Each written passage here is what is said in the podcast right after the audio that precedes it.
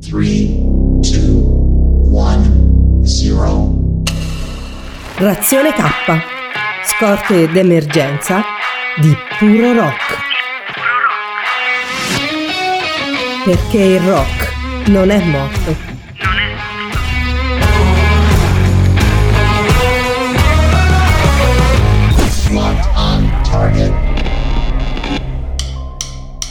Viaggiatrici e viaggiatori del rock, sognatori del rock, nostalgici del rock, bentornati a un nuovo appuntamento con Razione K, qui sulle frequenze di Crystal Radio 96.2 FM e in DAB, in compagnia come sempre del sottoscritto per fare scorte d'emergenza lungo tutta la settimana. E oggi torneremo al mondo del grunge e non sarà un viaggio semplice. Però, prima di tutto le nostre coordinate come sempre. 331 7853 555 per interagire con noi in diretta su WhatsApp con gli sms oppure potete scriverci anche a info.cristalradio.it e naturalmente ci potete seguire in streaming oltre che in radio in dub sul sito cristalradio.it oppure scaricando l'applicazione dagli store iOS e Android. È gratuita cercate Crystal e ci troverete facilmente. Dicevamo che questa è una storia non semplice ed è una storia in cui non è quasi mai esistita la speranza. Un paio di briciole forse forse sì sono esistite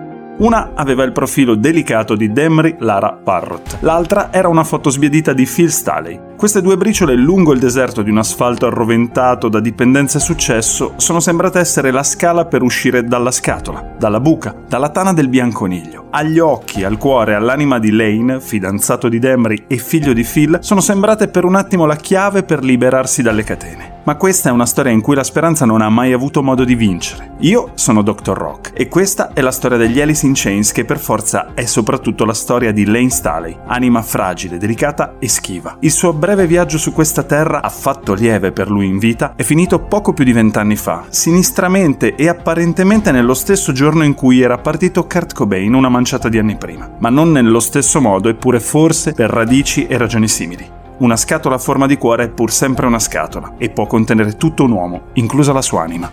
La storia degli Alice in Chains non può prescindere dal dolore ingombrante di Lane Staley. Sebbene la bilancia della band, tuttora in vita, ma è un'altra cosa, sia rimasta in equilibrio per un po' anche grazie alla lungimirante visione artistica di Jerry Cantrell, chitarrista del gruppo, il nucleo rovente è sempre stato il male di vivere di Lane, anche a posteriori potremmo dire. La sua instabilità nel cercare il passo equilibrato, quel punto esatto dove il piede di un uomo trova posto e resta per un po', non faceva forse per lui. Suo malgrado. Perché tutto nasce da una semplice domanda. Dov'è papà? Dov'è papà?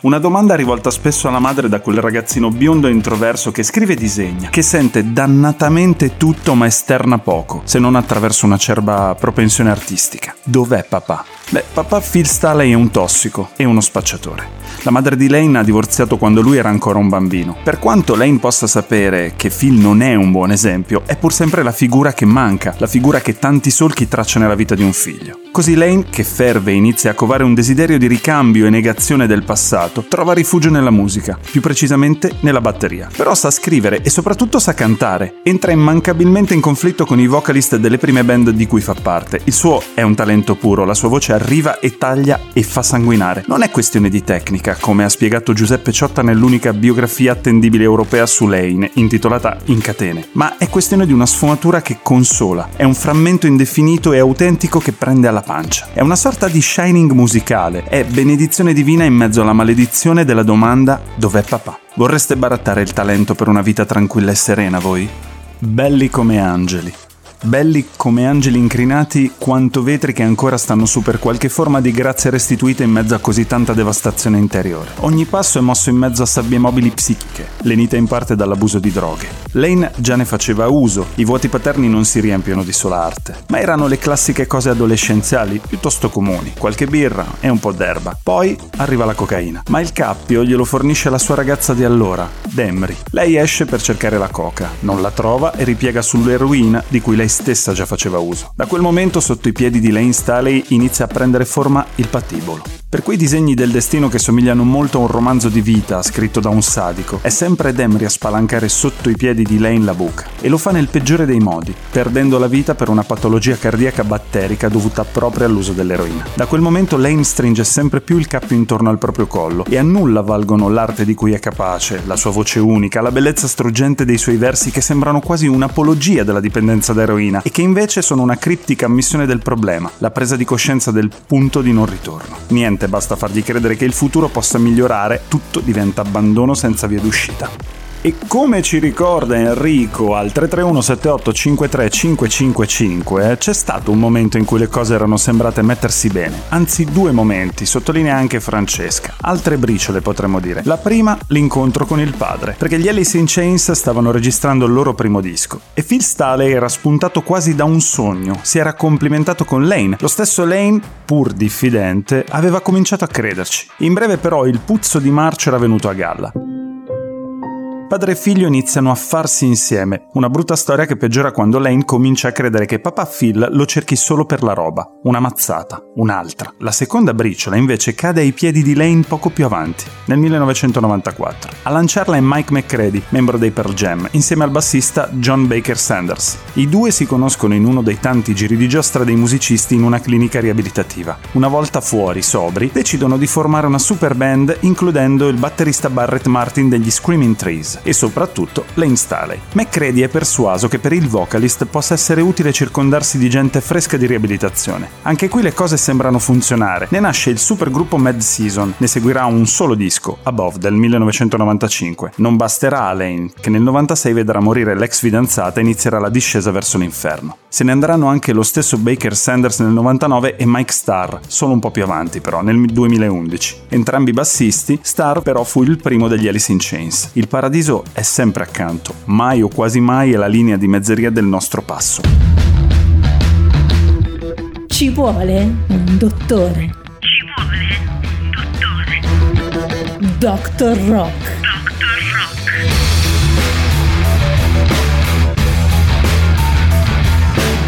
Razione K. Scorte d'emergenza di puro rock.